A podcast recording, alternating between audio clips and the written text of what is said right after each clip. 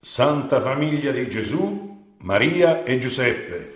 In questa domenica noi guardiamo alla famiglia di Gesù, Maria e Giuseppe per capire la nostra avventura, l'avventura della famiglia umana, l'avventura di ognuno di noi, perché ognuno di noi viene da una famiglia, anche se la storia è tragica, è di tutti i colori che può essere, diversa, peculiare, ognuno ha delle caratteristiche nella propria storia, ma tutti siamo figli perlomeno, seppur non è obbligatorio arrivare ad essere padri e madri biologici, non è possibile stare su questa terra se non figli di qualcuno che magari non si è conosciuto, tutto quello che sia, comunque qual è il tema.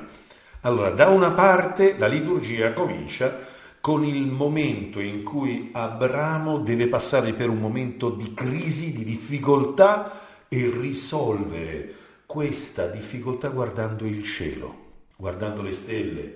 Siamo nel tempo in cui, peraltro, i magi stanno camminando verso questo bimbo che è nato, lo stanno cercando guardando le stelle. Guardare le stelle è una cosa che ha una sua importanza, ha importanza per Abramo perché in quel momento capisce qualche cosa, ma non diciamolo subito. Quel che succede nel Vangelo è di poter contemplare il momento in cui Gesù bimbetto viene portato, dopo 8 giorni dalla sua nascita, al Tempio di Gerusalemme per essere offerto come primogenito. C'è tutto un tema molto serio di purificazione, di offerta, di consegna a Dio.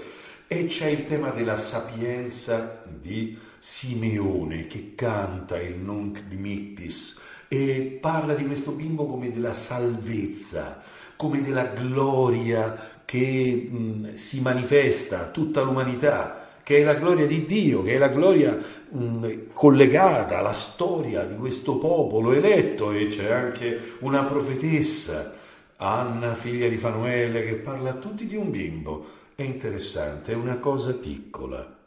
Ci saranno note anche molto serie.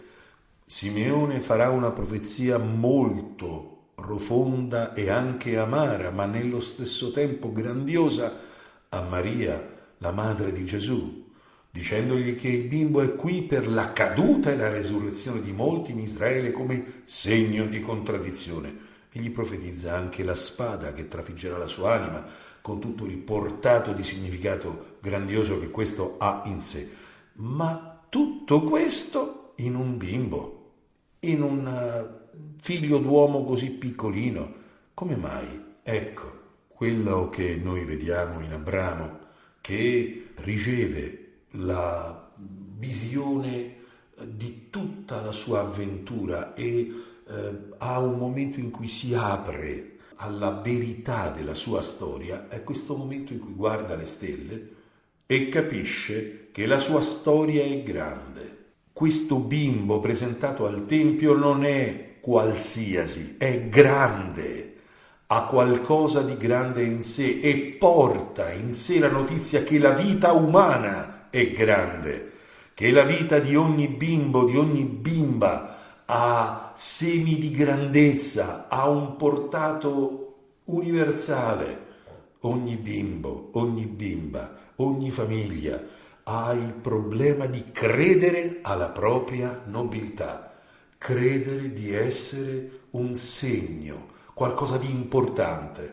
È così che si gioca la tragedia della famiglia, quando si smette di vedere la bellezza, quando si smette di vedere la grandezza, quando smettiamo di capire che quel che si gioca fra le mura di una casa è qualcosa che salva il mondo intero, perché quel che è vero di quel bimbo nel battesimo è diventato vero di tutti noi, perché siamo stati adottati come figli di Dio per entrare nella famiglia stessa di Dio, per fare delle nostre famiglie, delle nostre avventure di figli, di fratelli, di padri, di madri, di famiglia umana globalmente intesa, qualcosa che sappia del cielo. Ma noi dimentichiamo questa nostra grandezza. In fondo ogni uomo, ogni donna, quando tira fuori il peggio di sé, sta manifestando una sfiducia in se stesso.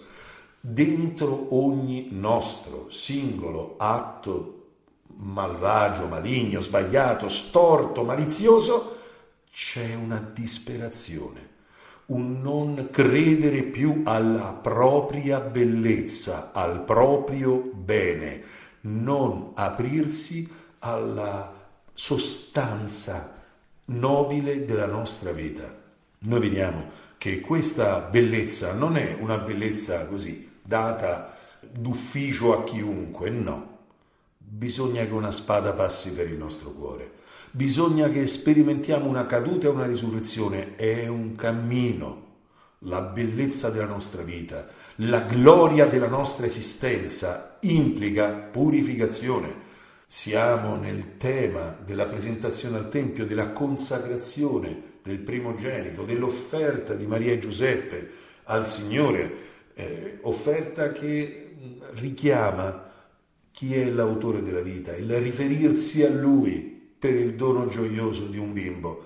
Ma questo significa che noi dobbiamo vivere questa avventura di consacrazione, vivere questa avventura di separazione, di votarci al bene, di consacrarci alla luce, di vivere per l'amore, vivere nella fede, vivere guidati dalla speranza. Ecco, festa della Sacra Famiglia di Nazareth, di Maria, Giuseppe e Gesù. In questa festa noi ricordiamo che siamo tutti dentro quella famiglia, siamo tutti stati accolti dentro quella tenera famiglia dove c'è una madre che dice di sì a Dio, un padre che dice di sì a Dio e un figlio che dice di sì a Dio nel Getsemani e compie la sua opera. Questi hanno questa caratteristica, si fidano di Dio, è da questo che viene la loro bellezza, è da questo che vengono le opere meravigliose che si compiono all'interno di questa famiglia. Ecco,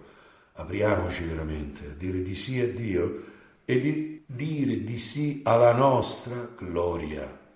Nessuno banalizzi se stesso, nessuno banalizzi il prossimo, nessuno banalizzi questa vita, perché è grande ed è preludio al cielo.